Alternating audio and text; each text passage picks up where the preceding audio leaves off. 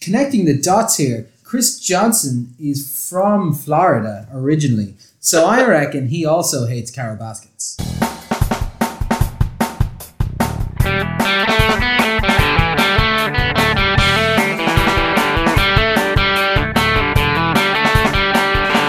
So hello and welcome to All Four Quarters, your one-stop shop for news, views, and overreactions to all things NFL. It's the off-season. We're all locked down in our houses with nothing to do but chew tape and look at trade decisions. So hey, we got Connor here and we've got Fitz. Hello. Hey up, how you getting on?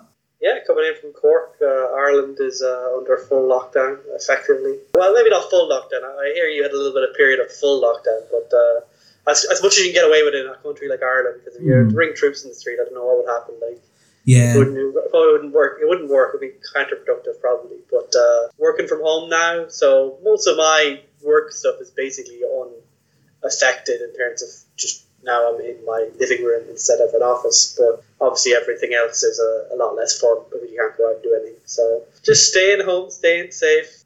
Yeah, it's it's it's, a, it's an interesting time. Hopefully, you know, in a month or two, uh, we'll be we're past the worst of it. Yeah, yeah, no, same here. I'm I'm now in week seven, I think, of working from home with a limited ability to work from home. So I'm doing some stuff, but there's other stuff that's just like, right, well, I can do that when I'm back in the office. Uh, Really, really look forward to that bye week. You know. Yeah, yeah, Jesus. Um, you're right. Yeah, we did actually have a have a period of full lockdown where we were literally you're not allowed to leave the house. Anyone found on the streets will be like detained and put in prison for a year. So that was fun. It didn't really make sense. It was closed for like forty eight hours, but you know whatever.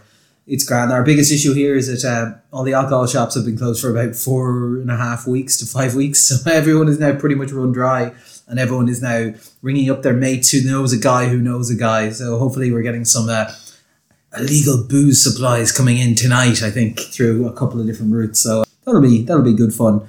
And yeah, apart from that, uh, been enjoying the NFL films. Have been putting up old games that they think are great on YouTube in their entirety, and been rewatching those. I watched the uh, Tony Romo versus Peyton Manning. Was it fifty-two to forty-nine or something at the end of that one? That was a great game. Good, good crack to go back and watch on the old, particularly just to see you really see the difference in some of the rules that are in place now versus then as well when you're watching some of the older games. But yeah, so I suppose we've actually got lots of news to catch up on. So this one's going to be a kind of a, a, a free agency roundup so far because we're going to see most of the big moves have been made. There's a couple of names still out there. So we'll go through the news, then we'll go through the moves that have happened in free agency and who's available still at positions if your team is looking. And we'll probably look at a couple of teams and what they've done, the big movers and shakers during this period. So we'll kick off, I suppose, with the news. So the CBA has passed a collective bargaining agreement, uh, 1019 to 959.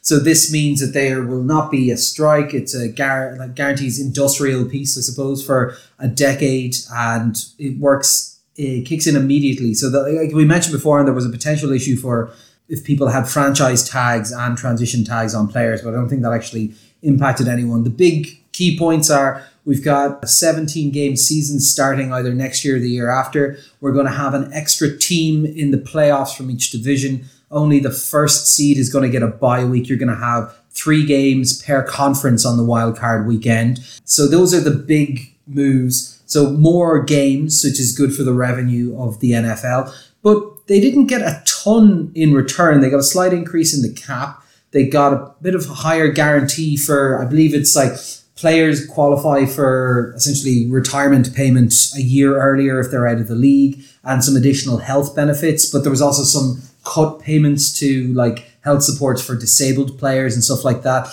I struggle when I look at this, Fitz, that like it seems that they didn't get a huge amount in return for what is probably their biggest bargaining chip of putting an extra game in place and having an extra playoff game. They didn't get the preseason reduced. This is presumably just going to lead to a discussion of, well, 17 is a weird number. Why don't we just have 18 games? That's a nice round number. It seems that they gave up a lot for not a lot in return. I think the problem here is that like most of the improvements that they got were kind of iterative. They weren't revolutionary. There was there is no you know change to healthcare. Like it's better now, but it's still not guaranteed healthcare for for all players who, reach a certain uh, amount of, uh, of time. Like the pensions issue is improved, but it's not better. And I think like you know it was said beforehand, and it seems to have come through here that this was a a deal specifically targeted at the I suppose the middle to lower class of the NFL hierarchy because there will be pretty rapid escalation assuming things go to plan. And obviously, right now plans are a little bit askew. That uh, you know, minimum wage players are getting a, a million uh, per year um, in the NFL going forward. So that's a pretty big, I suppose, psychological change. And there is talk that due to the coronavirus COVID nineteen situation, that you know, obviously with revenues and, the NFL's future, especially for the next for the upcoming season now being in jeopardy, that that may not be known fully at the time, but there was certainly enough ructions there that people like, well, maybe it's better to take something now because in a year's time, if there's been a squeeze on the league as a whole, then we may find it even more difficult negotiation at that point. So there's talk, like there was actually talk that some players wanted to change their vote, uh, which initially people picked up as like, oh, people were going against the CBA, but in actuality, most reports indicate that players, given what was happening in the world at the time this was passed, I think it's about a month ago now, that they were willing to basically say, okay, get this done, get this guaranteed in, and, and then hope that this is fine. So I think the only real controversy that emerged, because there was nothing really horribly controversial beyond perhaps the, the extra game, um, was that apparently some kind of change in the fine print for players who had to retire due to their disability, they ended up making a very significant cut to the amount of income that they were getting from the NFL. So I think it's something to do with the offsetting against government uh, government uh, benefits in that, that case. So it's just that that was the only thing that really came up at the time. Otherwise, it's kind of one of the ones that yes, there's a question of did they get enough for an extra game? Probably not. Though I do think when the extra game comes in, the preseason will be reduced. So it's just yeah, it, it's a bit boring on their side, but it was basically an effective negotiating tactic from the NFL. And yeah, if you're a star player, a star quarterback, or something, you didn't get anything out of this really. But there's only so many of those guys, and if they want those guys to get on board, they probably need to be more aggressive in courting them early and often. No, of course. And you mentioned there one of the things that probably drove this was the uh, uncertainty. So obviously the coronavirus is having an impact on the NFL, particularly for this period of free agency and coming up to the draft. So you can imagine teams are effectively shut down. You can't all be meeting in groups over there.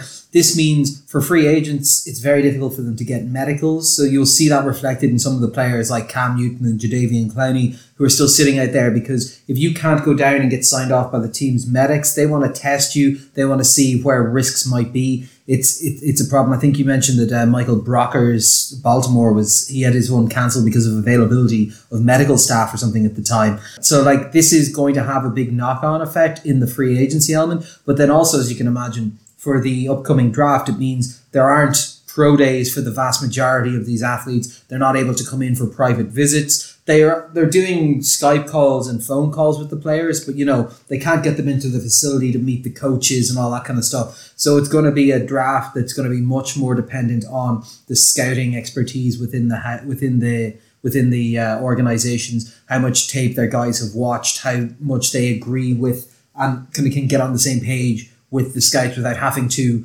meet the guy and see if he's one of my kind of guys, you know? So obviously that will play well to some of the more experienced good teams like Baltimore historically very good at the draft process and have a very good scouting team. And then people like Cincinnati, who I think have by a distance the smallest scouting smallest scouting group and everything, will be quite badly hit by it.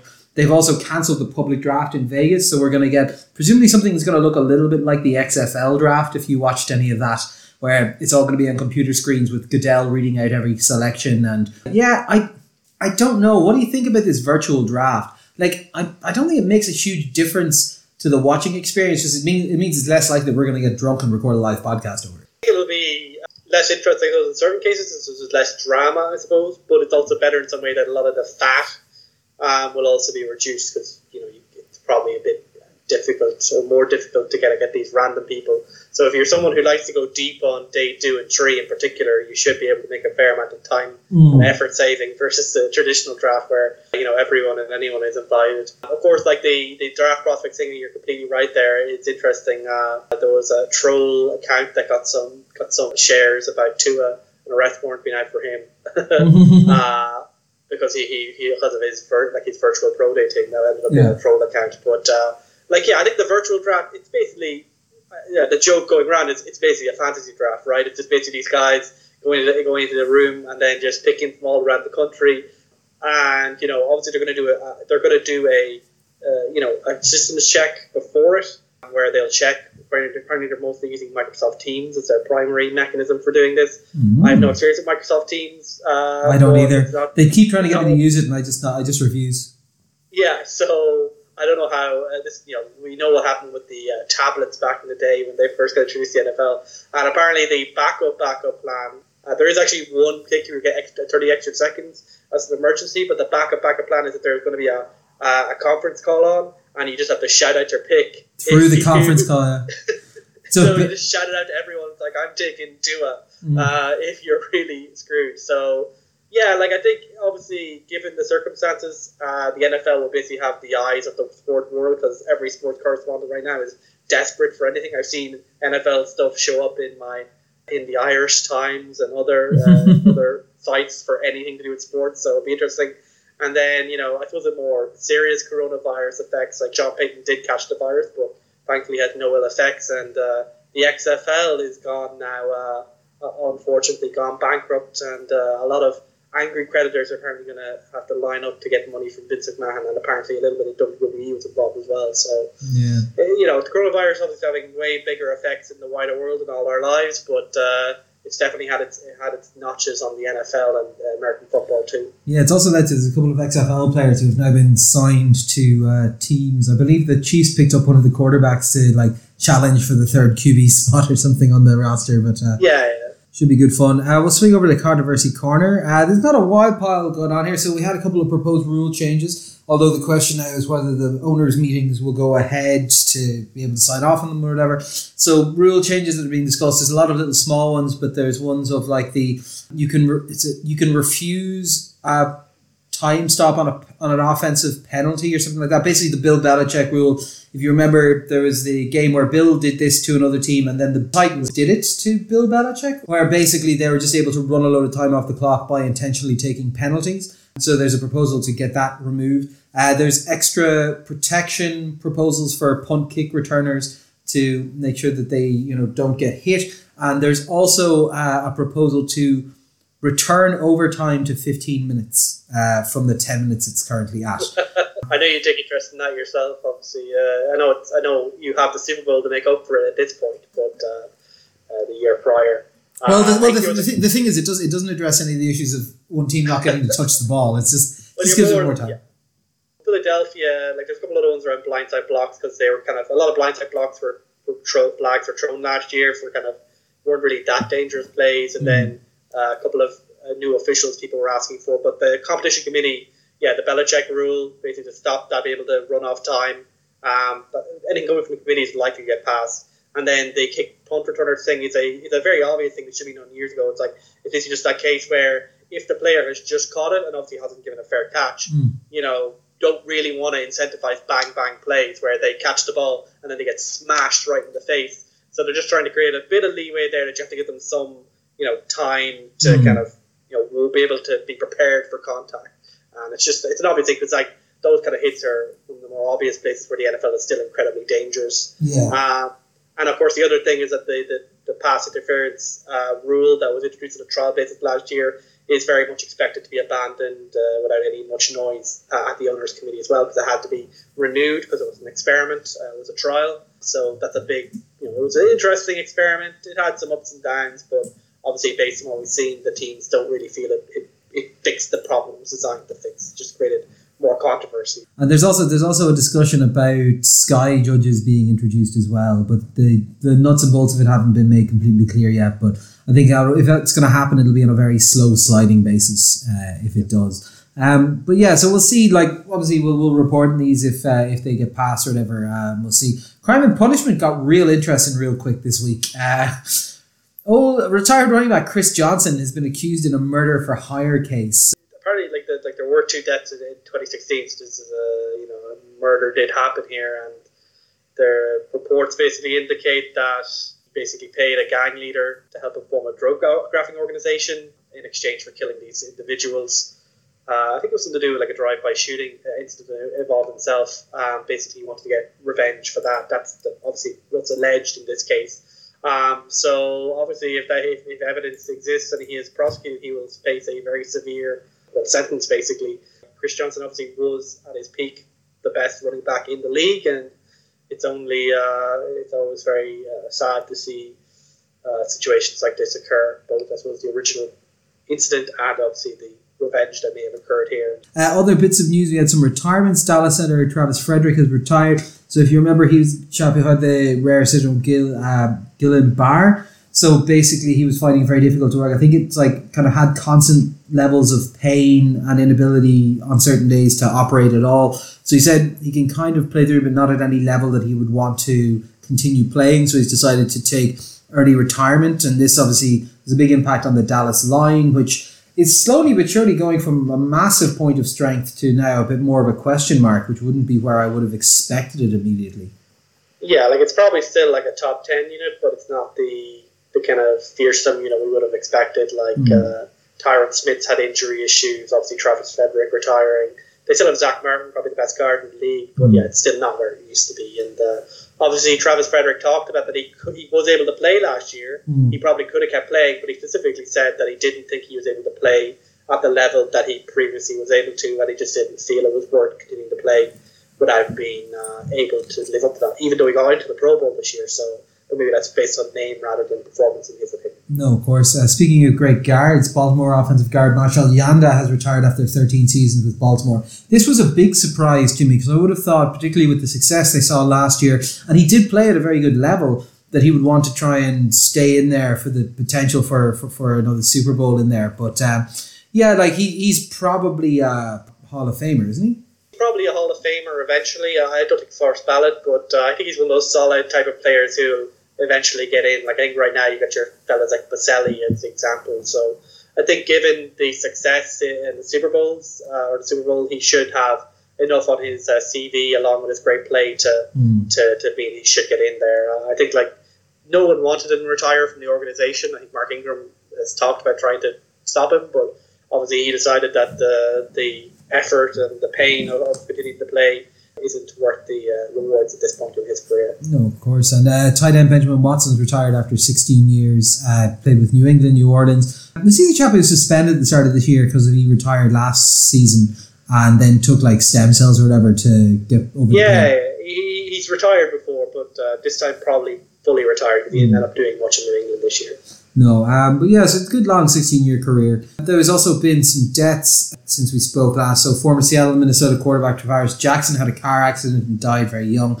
Hall of Fame running back Bobby Mitchell, he was the first African American on the Washington team, died. And kicker Todd Dempsey, who for a very, very long time held the uh, longest field goal record, I think it was. Yeah. Uh, he died of, I think he, this was COVID 19 related, wasn't it? So, he, he famously uh, didn't have toes on his right foot and had a special shoe that uh, ended up being banned by the NFL. He didn't have a shoe-like shoe, so that record held for so many years, probably because he had a natural advantage. But of course, the natural advantage came from not having toes, so I think it's probably fair enough.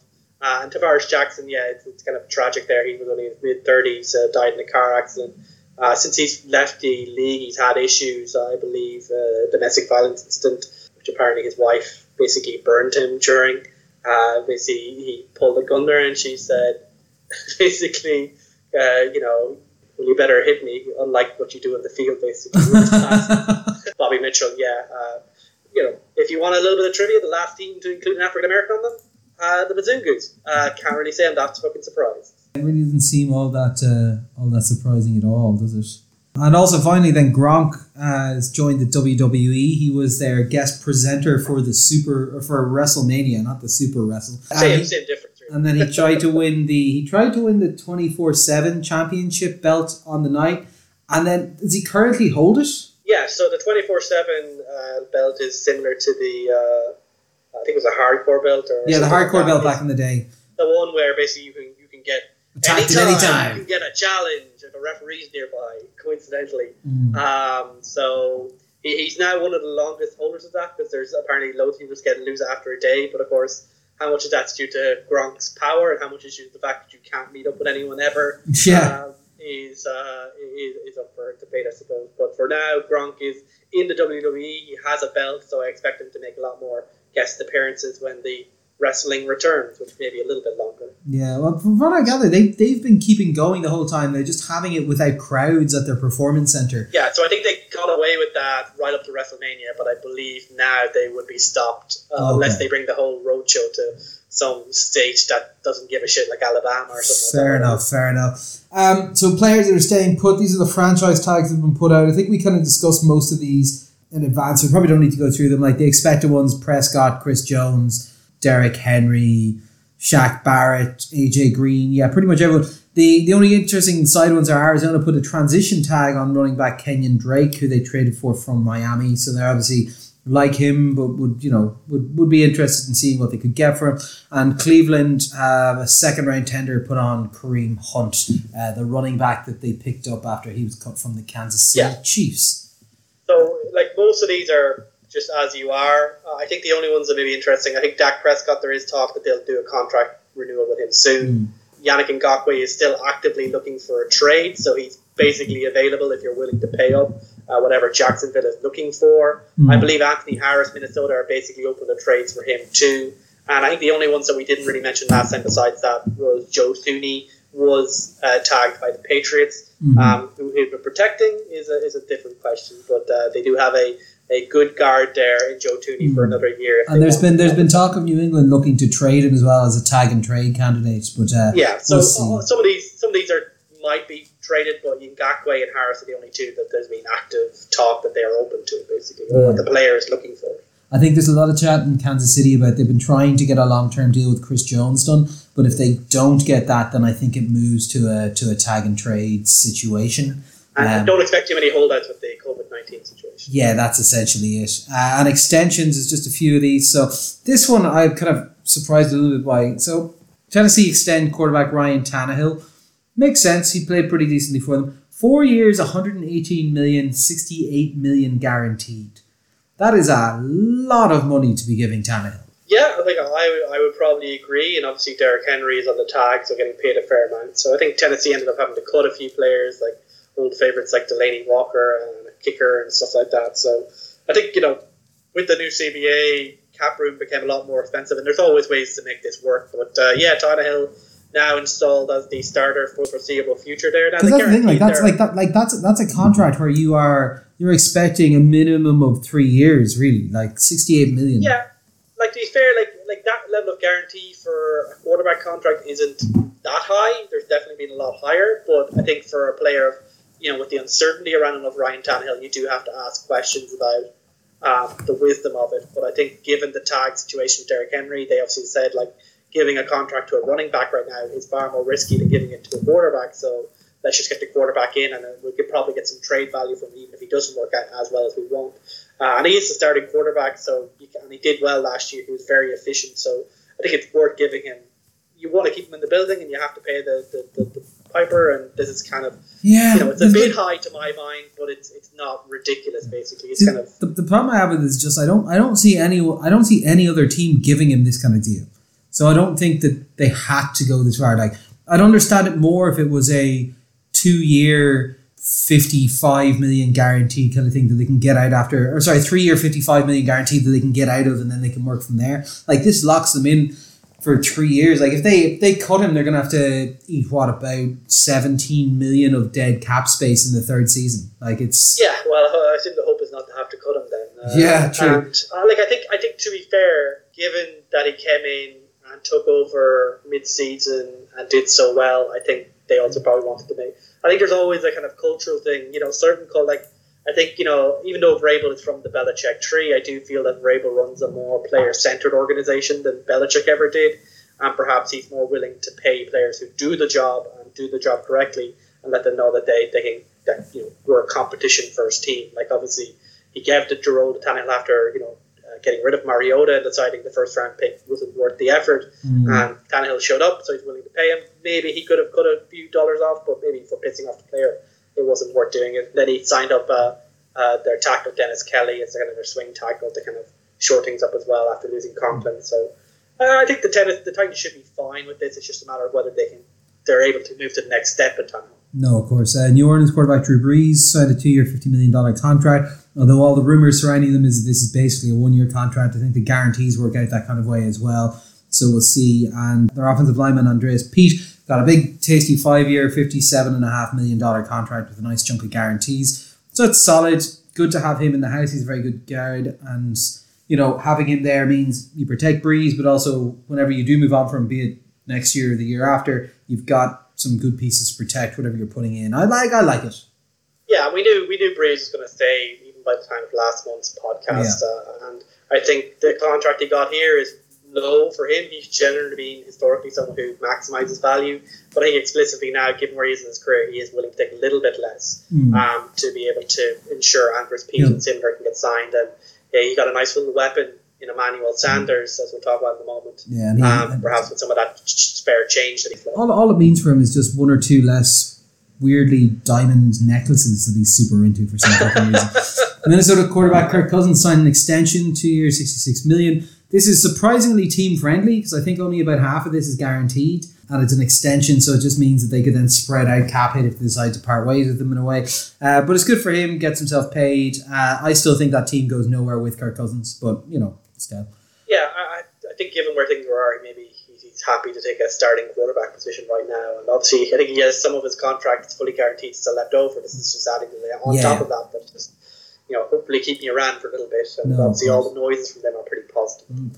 Carolina booked the trend with running backs and decided to pay them. Uh, Christian McCaffrey gets a four-year, sixty-four million dollar extension. I don't have any information yet on how much of this is guaranteed, but obviously it's an extension, so they still get his last year in his rookie contract yeah, like this is uh, this is a very tasty contract. What like sixteen a year averaging. And the thing is, he is quite young still, so I can kind of see it. And with the fact that they're moving pieces around, they've gotten Cam gone out of the building, they're kind of in a soft rebuild type thing. Keeping around the face of the franchise makes a lot of sense. Yeah, I think when you're kind of burning things to the ground, which is what it feels like right now, um, it, it, kind of makes sense, I suppose, to just kind of get out there and just uh, keep the one guy that everyone obviously loves in the building. Like he's he, you know, I think unlike say even someone like Todd Gurley, who, who obviously his peak was amazing. I think Christian McCaffrey has been a productive player uh, since year one. Uh, obviously, he's just got better and better as time has gone on. So I feel a, a little bit safer, I suppose, giving him his money because he's mm. looked good regardless of how good the team looked around him. Obviously, with running backs, injuries are an ever-present concern, but he's mm. obviously been incredibly durable as well. So if you are going to break the bank for a running back, you probably want given someone like Christian McCaffrey or uh, in terms of health, Ezekiel Elliott, these kind of guys who are robust, who kind of keep going and, and look good no matter what. No, of course. Uh, and so Christian McCaffrey being the highest paid running back doesn't seem like too much of an issue to me. No, and he's uh, a good pass catcher as well, and that'll play well with Teddy Bridgewater in there. Uh, yeah, exactly. That's going to be a run first team still with Teddy. No, of course. Uh, Dallas signed wide receiver Amari Cooper to a five-year, hundred million dollar deal. He declined more money with the Mizungus. Good man, because that would be a fucking terrible decision. Uh, they also re-signed Sean Lee and uh, Anthony Brown. And um, yeah, I think Dallas needed to needed to keep Cooper in the building. I think, although you would wonder with what we've heard, and this will happen next week, but what we've heard as being a very wide receiver rich draft, whether this is the spot where you want to be paying a hundred million to a wide receiver. But he's been productive for them. But I think we've always been kind of like a he's not quite your number one. He's like your one B kind of level receiver. Yeah, well, Rex Ryan's uh, previous comments on Amari Cooper ended up being brought up uh, recently. What do they call him? A turd or something? A turd, yes. Look, like they're fitting a lot of money onto their cap right now. Dak Prescott either on the tag or on an extension to get a lot of money. Ezekiel Elliott's on a lot of money already. They're paying a lot of money now to Amari Cooper. They're paying a lot of money to their offensive line. They're Paying a lot of money to Demarcus Lawrence in the defense. They lost Byron Jones in this free agent period. Um, they're kind of bargain shopping with people like Sean Lee, Anthony Brown, and Gerald McCoy. I think Dallas for the foreseeable future, yes, their core is pretty good. Albeit, I do think I do agree. Amari Cooper has a tendency not to have that, you know, uh, every game success that you see from the likes of Julio Jones or, or mm-hmm. Antonio Brown at his peak. So i would be a little bit wary of giving him all this money. But, you know, Jerry loves his players. Once he has a successful player, he wants to keep them. And if that means having to put Sean Lee at 30 whatever years old into the defense, then that's what Jerry's going to do. Like, so, like, we'll see. I think that the, the build for this will probably come a, a year or two from now rather than this season. Um, they can probably still compete this season, but going forward, it could make things difficult. Yeah. San Francisco signed uh, Arik Armstead, their defensive tackle, to a five-year, $85 million contract. Safety Jimmy Ward to a three-year, $28.5 million contract. And they also signed Ronald Blair. Armstead is a good extension for them. I think they basically had to choose between their two defensive tackles. They traded one to the Colts and kept one. Makes sense. I think it's a decent price, I think, as well. So why not, essentially?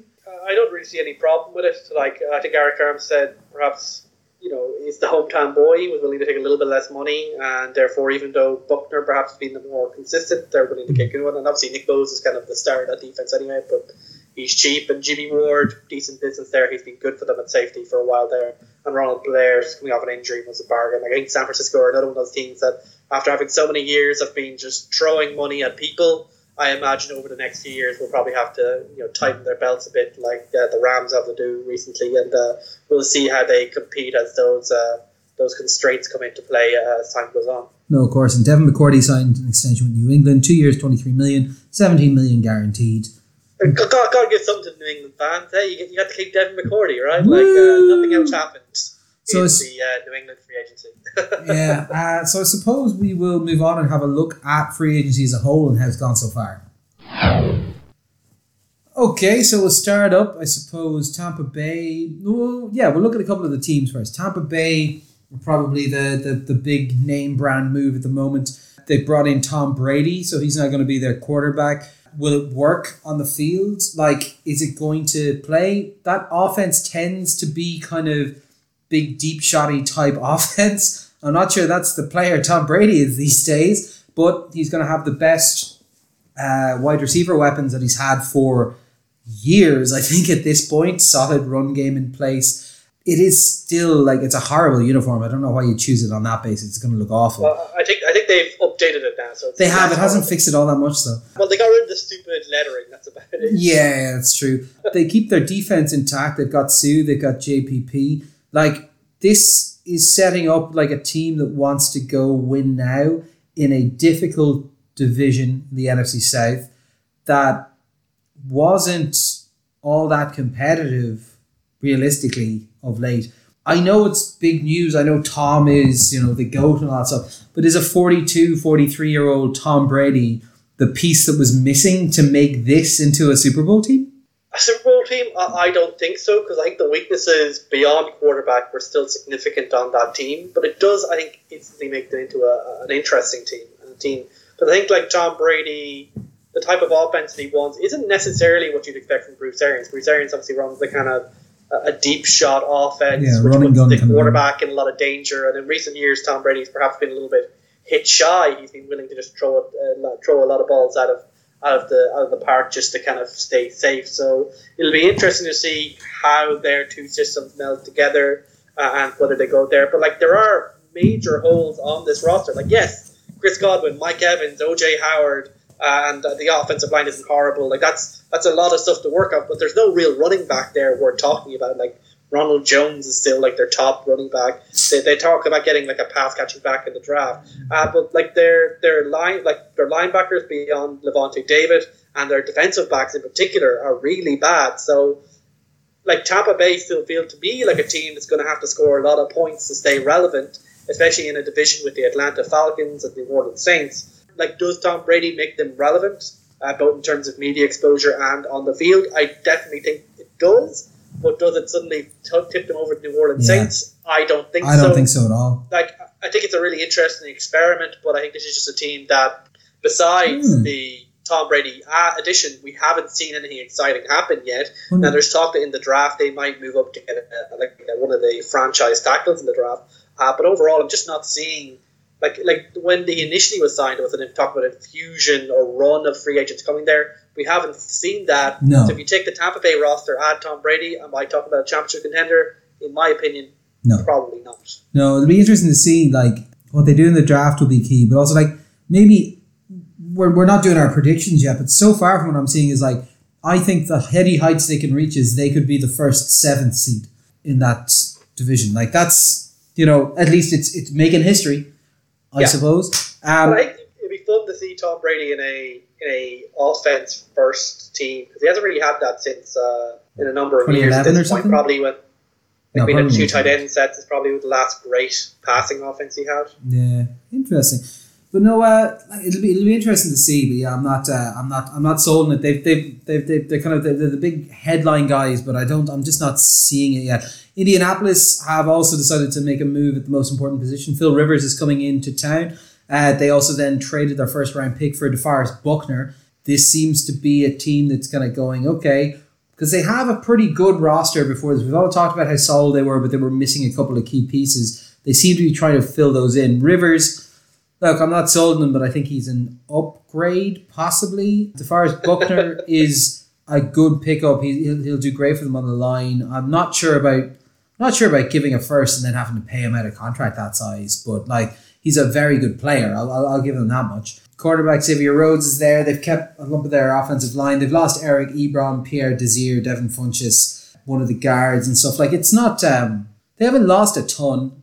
I like some of the pieces they've brought in. Yeah. I'm just like I and I don't know if it's just the the AFC West bias in me. I, I just still again I'm not sure that old Philip Rivers is going to be the thing that pushes him over the edge. Although I do love the addition of DeForest Buckner. Philip Rivers is the big open question is whether his decline in recent years has been exclusively just you know him being worse and basically falling off the cliff, or just the fact that he isn't able to survive behind the a kind of makeshift offensive line that the Chargers have just been throwing out there for basically a decade at this point. Like he used to be able to get around that, but I think maybe at this point in his career he wasn't able to. He comes into the Indianapolis Colts. They obviously have a great offensive line. They managed to keep Anthony Castonzo. They have Quenton Nelson, but one of the best young players uh, in the league. Ryan Kelly at center.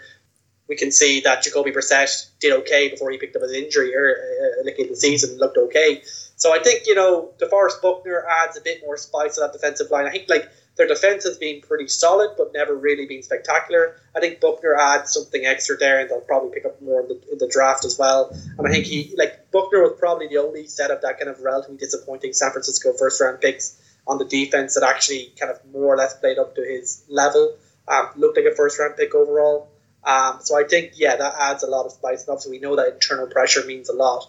I think in a division which is full of question marks, um, can Tennessee repeat? Houston, we'll talk about in a moment. Jacksonville are in the toilet. I definitely think that Philip Rivers with that offensive line can do enough to make these uh, playoff relevant at the very least. And they could probably add some more talent at the wide receiver spot. But other than that, I'm not seeing a roster that is desperate for, for reinforcements beyond what they've added here. I think given the slow burn that they've done up to this point, I think it's worth the risk of throwing out Philip Rivers, seeing if it works out. And if, if you have to go back to Jacoby Brissett, that's not the end of the world. You could probably still be a competitive eight to ten win team if things fall your way. Yeah, no, of course, and they've got the good running back. They've got everything around it. Like it's it's, it's a nice little spot. It's a, it's a good retirement home for Phil. Carolina have decided to really just kind of clear house there and I kind of burn it to the ground and start again. So they brought in Teddy Bridgewater. Uh, they've gotten rid of Cam. They've gotten rid of Kyle Allen, backup who was traded to the Mizungus for a fifth. Obviously, the main the main question is how quickly can be turned around. This is quickly becoming the team of you know, my starter in fantasy football got injured, so now I've picked this guy up off the waiver wire. So you're gonna have Teddy Bridgewater throwing it to Robbie Anderson, like Seth Roberts as well on the outside. Like it's um it's it's a weird okay, so they locked down the running back, they're gonna be a run first team, that's fine. Bridgewater was okay for the Saints when he was stepping in for them, but like it's been talked about everywhere. He has terrible like air yards per attempt. He doesn't throw it downfield. They're not going to threaten you deep. Like Robbie Anderson at his best is, and he has he has these games where he looks incredible, where he is a deep threat. He is a speed guy that can go on the outside. That's not the kind of game they play. This team, I think, is going in the toilet. I think that is possible. I think Matt Rhule, I think the way he's done this offseason gives an indication that he'd almost be willing to accept that to a certain extent. I think given where the division is, it wouldn't be, you know, I don't think he would be run out of the team if his team doesn't do well against the Saints and Tampa Bay and even Atlanta at this point. Uh, I think there is a nucleus of a decent team there. I think Teddy Bridgewater, yes, I think he, I think we saw hints that maybe he was was just being overly conservative because he was coming back to trying to be a starting quarterback and avoiding mistakes. Maybe he could do more. Uh, but you know his, his best two receivers, Curtis Samuel and DJ Moore, are both uh, you know yards after the catch specialists. So that isn't necessarily a terrible thing. Those are guys that you just your point guard, you get it to those guys, they do the work for you. And then Robbie Anderson's third receiver, he can do the occasional deep shot. I think the big issue for them though is he's also done a lot done a lot of work. You know, like you know Christian McCaffrey and those guys are good, but there's no tight end now. Greg, Greg Olsen's gone. They're lining up guys like Ian, Ian Thomas, and their defense is like I know it's a lot less interesting, but his defense has also been greatly overhauled as well. He got rid of people like James Bradberry, Eric Reid, uh, Dontari Poe, Mari Addison, Vernon Butler, Bruce Irvin. That's basically overturning like half the defensive roster. Uh, so it'll be very interesting to see what he can do there because you know when you look down, up and down, obviously Luke Kuechly retired as well at this point. Um, you go through there. There's a lot of interesting players like Kawann Short and Brian Burns and perhaps some like Shaq Thompson, but there's not a huge level of players that you go, oh, those are guaranteed, uh, you know, uh, Pro Bowl, All Pro type players. Mhm. So it'll be interesting to see whether they kind of end up looking a lot like last year, uh, where I think you saw that there's still good players in the team, but the holes were so big that they just ended up shipping way too many points and, and not being able to stay competitive. Like Matt Rhule, he's a culture type coach. That's all to talk about how he creates a great culture. So I'm not shocked that he's getting rid of anyone who doesn't fit the culture. And obviously, just coming from the college ranks, he'll have more familiarity with the draft uh, by default, which may be very useful this time out. Um, so I expect this, this is a team that will trade down a lot, make up a lot of picks, and we'll see a lot of rookies year one. And Mm. hopefully, that gives him the room where he can take advantage of that big long contract and turn this roster over. But yeah, I think I agree with you that this year um, with Teddy Bridgewater, I could see them maybe being somewhat competitive, but I just don't see them as a realistic playoff contender. That's the thing. Like I, I see this as being him like clearing house, betting in some new guys, getting them a year or so's experience, picking up a quarterback next year instead. That buying him an additional kind of year of breathing room with the with the fans and being like, oh, the system's working. Give me kind of three or four years. Uh, Chicago are probably the next big one. I always find this weird. So like they brought in Nick Foles. There's worries about like what are they going to do because essentially this is the team that we kept talking about last year as being man. If they just put literally any one of 31 other quarterbacks in there, this team could be competitive. And people are starting to get worried about that. They've brought in high priced free agents that make not a wild pile of sense. But like Jimmy Graham, why are you paying this money, two years, 16 million to Jimmy Graham? He hasn't done anything in about four years. He's like at best trade bait on a fantasy football game to someone who doesn't pay that much attention to what's happening in the current timeline. Like Nick Foles, I like him coming in. Is he is he a like starting quality, take you throughout the entire season kind of quarterback? He's he's shown to be good at times in systems, and this system will be similar to the Eagle system we have because both were coming from the Andy Reid tree. But he's never played an entire fucking season. Trubisky's going to bury this team unless they swap for him. Like Nick Foles isn't the kind of like this is the easy answer that we can swap to him. Like there's not there even even Teddy Bridgewater will be an easier kind of we can swap to him versus this guy, right? Like Foles is now two years away from when he was very good and failed to beat out a rookie in Gardner Minshew for his job last year.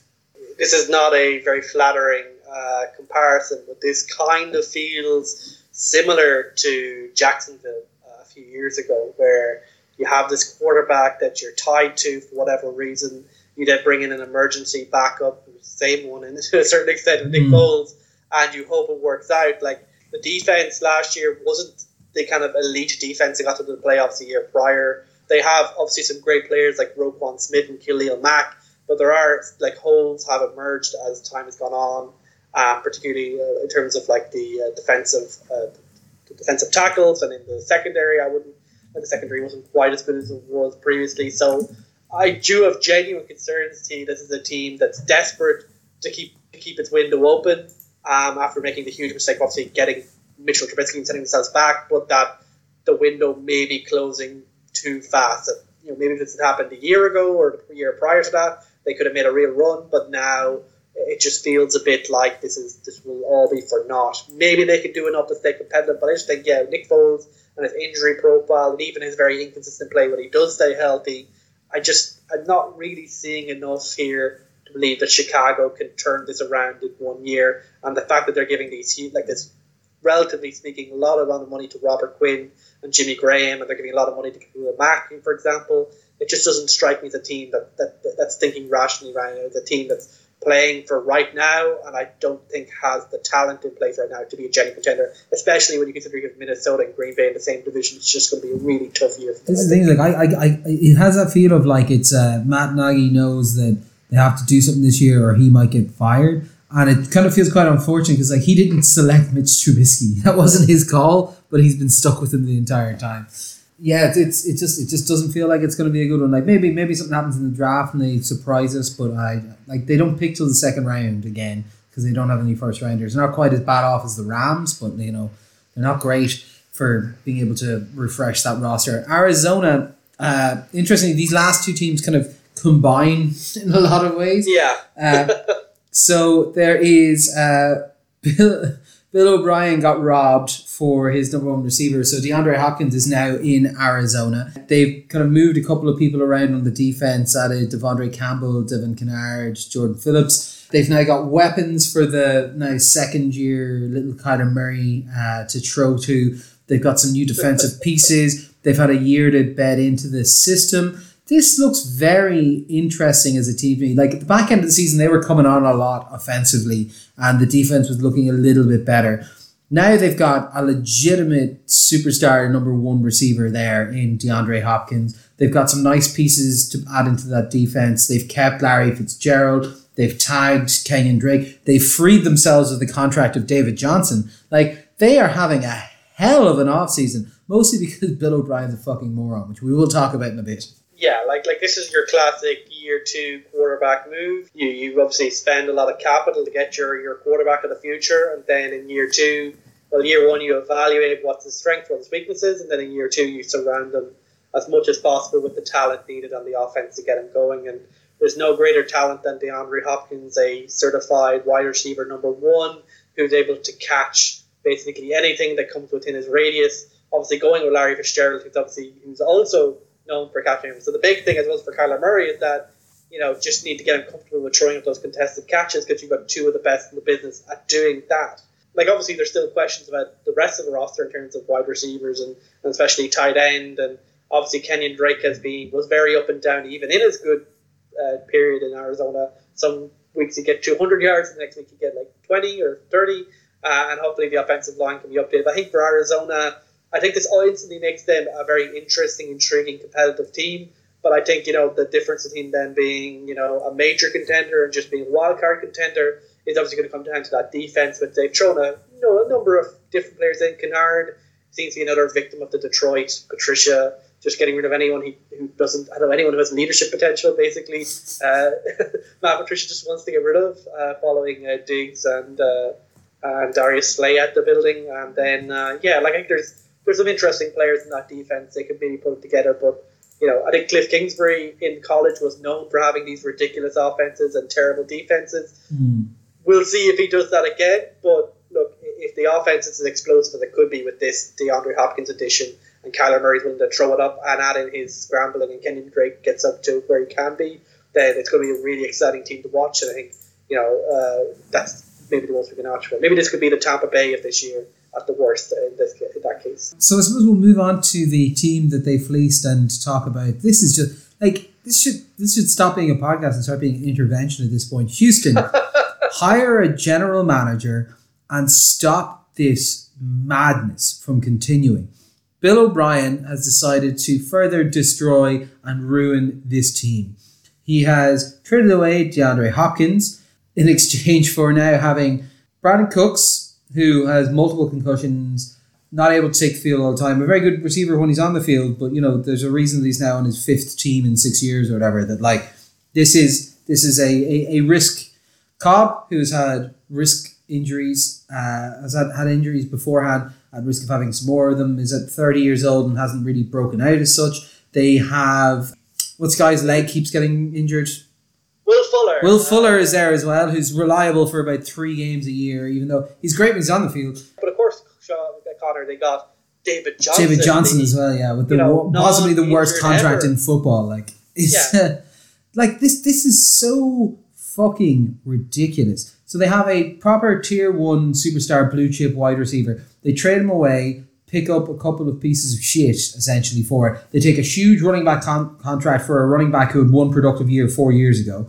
They pick up Cook. They then trade for uh, Cooks and a fourth. Yeah. They pick up Randall Cobb.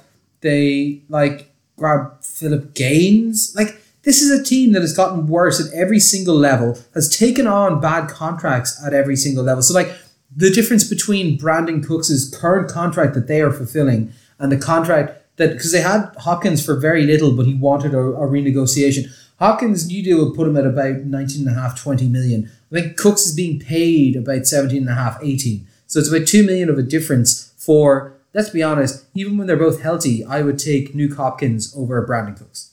Yeah, no, definitely. And yeah, the health issue makes it a, a slam dunk. Why would you ever do this? Like, you know, basically, yeah, you got you got Cooks, David Johnson, and a fourth rounder. Remember, Houston doesn't have a first rounder because they traded away for uh, Tunsil. Yeah. And now they're going to have to pay Tunsil a, a, a load of money very soon. Mm. Um, they lose, like you know, like they obviously lose DeAndre Hopkins. That's just ridiculous. Like you have Deshaun Watson. He's a young quarterback still on his rookie contract, and you're giving away. Well, not, not giving away, but basically giving away for all intents and purposes. No, no, no, no. You're not, you're not giving away. You're paying someone to fucking take away because Yeah. you're paying 13 million to fucking David Johnson. Like.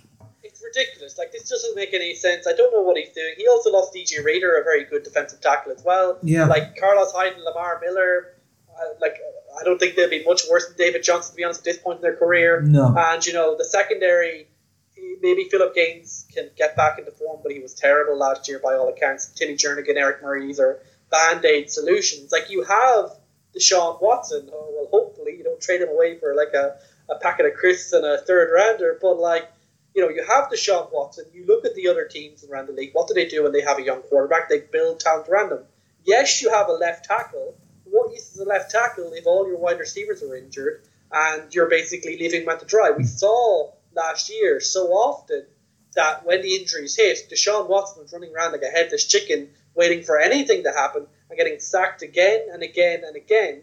And the only person he trusted, like realistically and, and, for good reason, was DeAndre Hopkins because the rest of those guys, they're speed guys. Yes, when they get open, good things happen, but you can't trust them in contested areas. You can't trust them um, when there's a defensive back right beside them. Um, so, like, look, I, I don't know what Bill O'Brien thinks he's doing. I don't know what Bill O'Brien thinks he's doing. Like, apparently, he didn't like that DeAndre Hopkins had too many baby mamas who happened to be white, apparently. Yeah, Uh, and wanted he, I think, I think he said, "Oh, I've never had to deal with this since I had to deal with Aaron Hernandez." You're like, "Oh, for fuck's sake! Like, just Yeah, cop we- yourself on."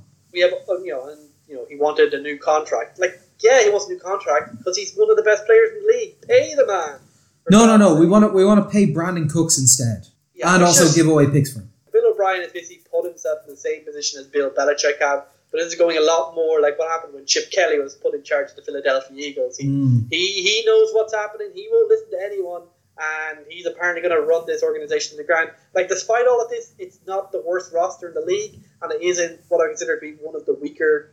Well, no, it's not one of, one of, one of the mid league divisions in terms of difficulty. Maybe it's a little more difficult than that but with Tennessee, and Indianapolis being solid enough. But you know, it just feels like this is a team that is good despite Bill O'Brien, the GM, not because of Bill O'Brien, GM. And as a coach, he's not that amazing either. So, yeah, Houston, maybe they can get away with it, but I kind of feel like their luck might just run out with this extra level of absolute idiocy. No, of course. Like this is the thing. Just just fire Bill O'Brien. I've been saying this for about three years now. I know. All right, so we'll go through uh, what are currently left out on the market. So, uh, quarterbacks. Everyone who we had on our top list from the previous podcast are gone. The only one we haven't discussed is Mariota. He's gone to the Raiders on a two-year, seventeen million. He's back up. He'll probably get a shot at the starting job. A la Tannehill, I think, is their hope there. Um, but either way, I think Carr is out after this season almost certainly.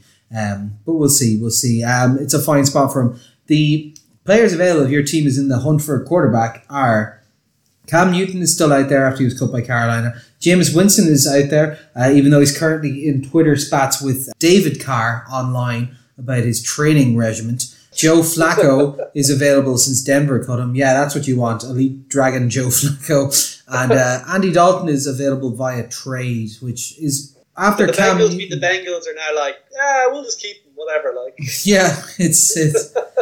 Well, the, the thing is, like, they made it a little bit too obvious, so they drove down his values, and now they're trying to be like, oh, let's play a little bit coy with it.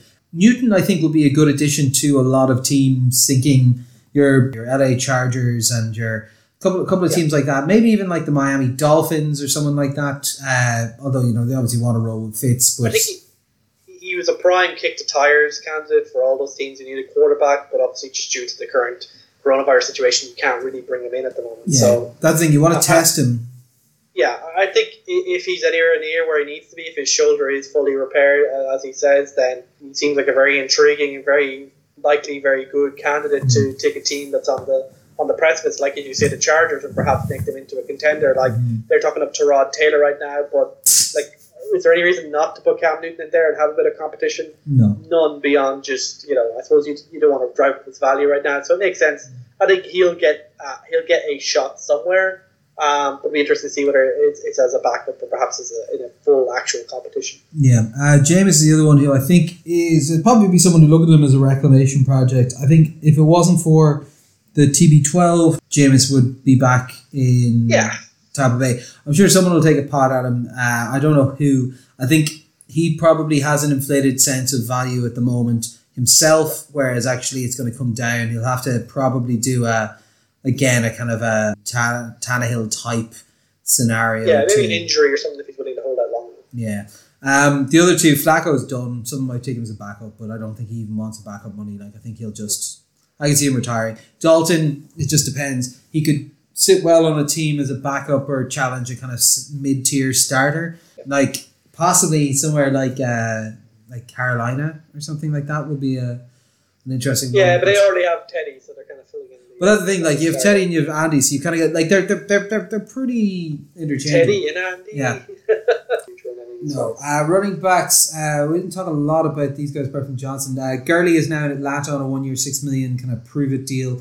The Rams are eating a lot of cap for cutting him, but they wanted to get rid at this point. I like this deal. I would like him to have come to my team for that price. Uh, I like the idea of having him for one year at that and just see how it Yeah. is. But he's a, he's a Georgia boy. This is his hometown. Um, he obviously played for Georgia at the college level, so Mm. this was a, a match made in heaven in terms of uh, trying to, you know, I want to make, if I'm going to come back and show that I'm still God Gurley, then I want to do it for the local fans and kind of get my reputation back there as well. Mm. Um, but yeah, for this money, he's mostly getting paid by the Rams this year, so I think he was willing to, to not have to push it too hard to get a deal done quick. And considering, you know, the running back market hasn't been too hot really, yeah. I think he's happy enough to get off that market after. I think he's only he's on less twenty four hours, so I think he's happy enough just to get out Yeah, of that. and there, there is also there is an extent to which at this point everyone's kind of a bit with the uncertainty. They'd like they'd rather be signed and know there's a paycheck in there than like be trapped in case like something happens and the league is delayed. Uh, Melvin Gordon's the only other one that I mentioned just briefly. He's got a Denver to do a divisional rival on a two-year, sixteen million dollar deal. He's come out since and said through his agent that he took this deal because he got to play against the Chargers twice a year and show them what they're missing, which is such a pile of bullshit. Like there is no way because this is a guy who held out because he didn't think he was being paid enough. There's no way he's then like taking less money at this point to try and stick it to them. Now he has he has basically realized this. Uh, I think he said some comments based to this effect, if not these records. But he done fucked up uh, by not taking that contract, and Yeah. now obviously Austin Ekeler uh, basically has his Got contract. the contract. We discussed that in the last uh, one. Yeah.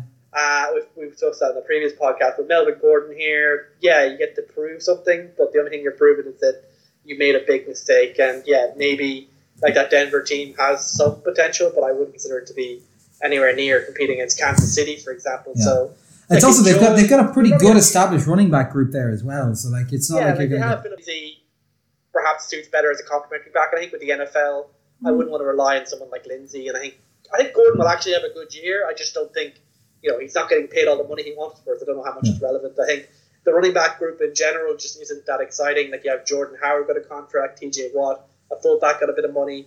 Uh, but like the guys that like there's still plenty of guys out there who are middling like Devonta Freeman after getting cut by Atlanta when they signed Gurley, Carlos Hyde, Lamar Miller. There's just not much happening in the running back case. So I think until the draft happens and they get people get their nice new shiny running backs, Mhm. don't expect these guys to have much action. So we got uh, wide receivers. We'll start to move through these a little bit quicker because we're going to kind of get into these then on the team by team reviews later in the summer. Uh, Stefon Diggs is now in Buffalo, Minnesota, traded first, fifth, and sixth, and a fourth. And got a seventh back for him. Big trade value for a guy who was very good last year and wanted out, so that makes sense. Austin Hooper got paid, but like we said, there's fuck all tight ends around. And Emmanuel Sanders is now on a two year deal in New Orleans, picking up 16 million. That's a nice little pickup for them. I don't trust Sanders, but at that price, he's a nice addition to an already pretty good offense there. Um, yeah. yeah. like wide, it took a while for the wide receivers market to heat up, but once it did, all the good guys were gone pretty quickly. We talked about Robbie Anderson previously, and at this point, there's nothing of note. Like Paul Richardson's your best available, but like mm. Hickstaff on Diggs. Personally, I feel it was a lot to pay for Stefon Diggs, considering he wanted to get out of there. Yeah, he is a good player, but I, like I, I think Josh it's a lot Allen. of trade value for some guy who was probably going to get released, or at least if you held uh, out, traded for less. I think Josh Allen will he be able to take full advantage of someone like Stefon Diggs? Well, it depends. We'll does does does Stefon Diggs have a fifteen yard wide catch radius? we'll see. Like like John Brown did okay as the number one receiver there last year, but yeah, it's a bit like. I, I, yeah, no, I, I think it makes sense because you want to see if Josh Allen is genuinely a full-on franchise quarterback, and you need to give guys there who can show hmm. that. But yeah. Well, so this is the thing. Like this, this, this, this is the equivalent move is what we were talking about with Nuk Hopkins of bring in the wide receiver yeah. into the rookie and then see what you can do with it. Um, I'm just more skeptical of Josh Allen than I am of uh, Kyler Murray. Yeah, uh, and, and Manny Sanders, like I think this is a great pickup. Uh, like I thought he was one of the underrated free agents coming in. I think he's like if you're talking about someone to pull with Michael Thomas, I think he could be a great pickup for the New Orleans Saints. And I think they were just really desperate to have someone besides uh, besides Thomas to just pick up that slack, and he could make a huge difference there. And yeah, the tight ends went off. The tight end market went very hot. Like Eric, Eric Ebron also got paid fairly well. Yeah. But Austin Hooper got a lot of money as we kind of expected, and Hayden Hurst got traded for a lot as well. So yeah, like tight end seems to be a pretty good position if you can catch the ball at the moment. No, of course. Like I said, if your team's looking for one, Paul Richardson, Delanie Walker, Taylor Gabriel, but realistically, it's meant to be a very good wide receiver draft, yeah. but a pretty shitty tight end draft. Uh, offensive line, everyone we mentioned got paid and is now on teams. If your team is looking for one, uh, Trent Williams is still available by trade. We discussed many times his issues with the Mizungus. Jason Peters is there as a free agent, and Ronald Leary is also available as a free agent. So one or two yeah. options there, maybe some more pricey than others. It actually didn't have been as overpriced as I thought. Like Conklin got 42 million, not too bad. Beluga, 30 million for three years. Glasgow, like they were all getting around 10ish million.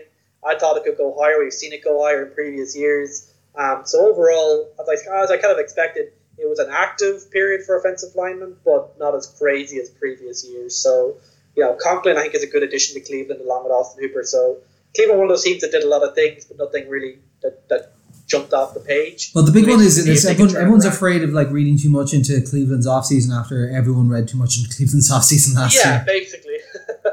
if you're looking for edge support, all the big names are gone. Fowler's with Atlanta, Quinn's with Chicago.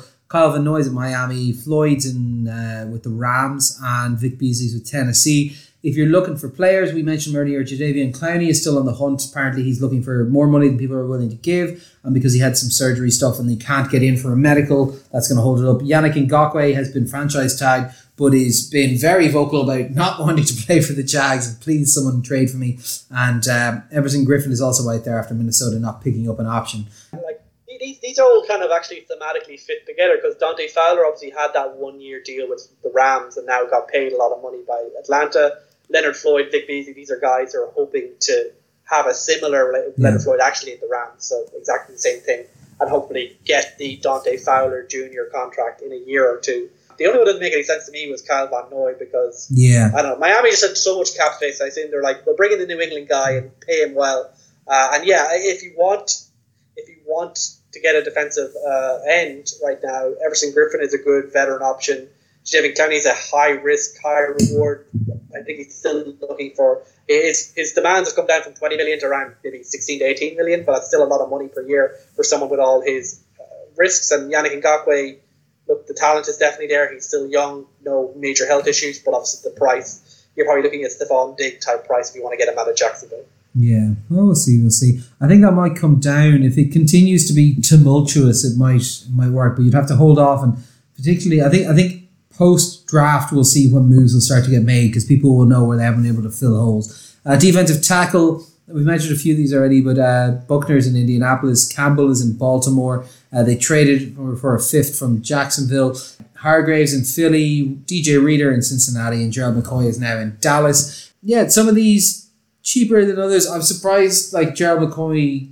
I know he's a bit older, but like a three-year, eighteen million dollars seems like a very good value for picking him up. I would have thought, even as a rotational guy, coming in at under six a year and probably, you know. I think the star helped in that case. I think it's you know like Jerry McCoy knows if he goes to Dallas, he'll get a lot of exposure. Maybe he can keep his profile up, and that may make a difference for his post NFL career. Mm. Um, and it was a longer term contract, so that's good. Like Calais Campbell, I think a fifth for him is a bargain. I think Baltimore they added him and Derek Wolfe after Michael Brockers fell through. Um, I think Baltimore there was a lot of excitement early on. I think it'll make their defense better overall. Uh, they kept Matt Judon as well, so I think Baltimore you can expect that they always put together a good defense. Maybe Calais Campbell can make it into a great defense again. And Hargrave and Reader, I think they're both very reasonable contracts. And like Cincinnati are not only teams that spent a lot of money, uh, but not necessarily for very high profile players. Like they had a lot of secondary players they kind of Mm. brought in. Um, so yeah, like Cincinnati, they spent a lot of money. I don't know how wisely. We'll see. Uh, I don't expect in our predictions we'll say it was that wisely spent. To be honest. No, of course. Uh, and if your team's looking for anyone at this position, Marcell Dareus, Christian Covington, and Mike Daniels are still out and about. Again, I think this is meant to be a fairly decent defensive tackle draft, so we'll see. Yeah, probably there's some decent post yeah. draft on it. But that'll all come next week. Linebacker, everyone that we mentioned is pretty much gone. Littleton, Schobert, Martinez, Kwiatkowski, Collins, Bell, they're all gone. If you're looking for someone, Nigel Bradham's available, Haason Reddick's available, Tony Jefferson is available. Like, Most of these contracts seem to make a lot of sense to me. Like even Blake Martinez, who I'm quite down on, I'm like, okay, 10 million a year. Like I was expecting him to get paid more. There wasn't the massive escalation in, in contracts in this section that I was expecting. Yeah, I think Joe Schobert's the only one that's a bit, maybe a little bit strange, like Mm. especially with Jacksonville are basically in a rebuild mode, and then New Vegas, basically alongside probably Detroit, Cleveland, and Cincinnati, and most of we talked about already. They they added a lot of players, like they added Jason Witten, they added Cory Littleton here, as we know, Kwiatkowski. So they've added a lot of players, but not really people who jump off the page. Like Littleton's probably the, the highlight of that in terms of actual talent, and he's a very good coverage linebacker, and they're maybe a little bit underrated these days, but. Uh, three years for 36 million it's not that big of a risk really and uh, yeah like guys like Bradham Reddick and Tony Jefferson are still out there. So I think like the linebacker like strong box safety type players are mostly I think they're kind of in a no man's land to a certain extent in today's league unless you have the cover skills of Cory Littleton. I think that's been reflected in the market. There's just not that much hype around these guys. They're not getting the type of money you're seeing for the defensive ends the wide receivers this time around No, of course. Uh, free safety cornerbacks. This is interesting. So Byron Jones, Miami, Darius Slay of Philadelphia after a trade for a third, a fifth, and a three-year, fifty million dollar contract. Uh, Bradberry's in the, the Giants. Chris Harris Jr. has gone to the Chargers, and Desmond Trufant's gone to. The, oh, just noticing there with the Harris move as well. There's a lot of like in division movement there yeah between. Yeah, it's interesting. Um, you just want to get all get beaten down by Kansas City, who did nothing except keep most of their team around. Uh, Yeah, they The just 20 move the pieces. Maybe, like maybe, if we fit them together differently, it'll make a different picture. Uh, if you're looking for anyone in this department, you're talking about Darqueze Dennard, Logan Ryan, Trumaine Johnson. There was there was not a much of a push on cornerbacks this year. Like even the fact like Bashaud Breeland's back with the Chiefs for like four million when like he was he played most of the snaps. He was instrumental in the playoff run. and Had no fucking market. It was weird. they were getting picked up like a lot, like like all there was like all these leftover um, Minnesota cornerbacks like Xavier Mm. Rhodes and stuff. All these guys got picked up eventually. I think one one of them got really overpaid by Cincinnati. Uh, uh, who was a Trey Wayne, three years, Oh, yeah. million. He, he was busy on a podcast uh, talking about, geez, I can't believe that happened. Basically, uh, a couple of days later, but like like Byron Jones probably uh, like, a lot of money, but he was very good. But Miami have so much cap space that whatever. And the Mhm. rest of these guys, like I think you know Darius Slay, maybe a bit of overpay, but Philadelphia probably are in a win now mode, so that's fine. And then yeah, Bradberry, Harris, Trufant, all these contracts are fairly reasonable. So yeah, and there's still guys like Darqueze Dennard who I think was going to Jacksonville, but ended up uh, they had a dispute or something with medicals, and Logan Ryan, Trumaine Johnson. There, there's guys still out there, but I think people are once again waiting on the draft. Yeah. I think this year a lot more waiting on that kind of stuff just because of the situation. No, of in- course. in particularly like older older cornerbacks are ones where you really want to like let's retake a 40 time let's see how fast they Yeah. are at this point like you know special teamers greg legs in dallas for three years for seven and a half million sam martin's in denver three years seven million there's still people like adam vinatieri ryan succop matt bosher people like that knocking around Yeah, the only person put out by all this is uh, Kai Forbath, who had just signed an extension with Dallas before. Oh, yeah. signed Greg Leg. Um, and now he's not going let's just say he has no guaranteed money, and uh, Greg Leg has a fair amount of guaranteed money. So we'll see how that works out. Mm, I think we can probably guess. Kai's going to win, right? Kai's got it, Oh, yeah. Yeah, so that kind of wraps up the free agency so far. Like I said, it's kind of hit a holding pattern now until um, until we really get to uh, to post draft. So I think our next step is going to be we're going to do a bit of a pre draft primer for you. Will we, will we do a mock draft? I think. Yeah, we'll do a mock draft. We'll go through. We'll probably go position by position, the top prospects, and then do a mock draft for Yeah. the track. We don't have anything else to be doing, to be honest. uh, That's true. Yeah, we've got to. I like. I reckon. I my my Quarantino kind of stuff is meant to go back to. I'm meant to be going back to the office uh, next week, and We'll see. I don't really see that. It should be fun. So, any plans in for the next week or so? Obviously, we're going to start crunching some tape and uh, getting ourselves ready for our mock drafts that we take very seriously. Yeah, yeah. Like I'll be preparing for that, and other than that, just kind of staying indoors uh, and uh, staying safe. We do a Mm. bit of shopping. Yeah, I think I'm going to tip around here. Hopefully, get ourselves an out uh, alcohol delivery at some point in the next day or two, and uh, yeah, chill out, enjoy, have a bit of fun. That's, Yeah. that's about it, really. So, um, as always, these are these are slightly more hectic podcasts because of the content, the amount that we try and fit in. So we don't get to the questions often, or they tend to fold in well. But always just keep firing in questions if you want anything uh, asked. Just pop it to us on Facebook, Twitter, or anything like that. Um, bye from me. Bye from Fitz. It's been all four quarters. Thanks for listening. We'll talk to you next week.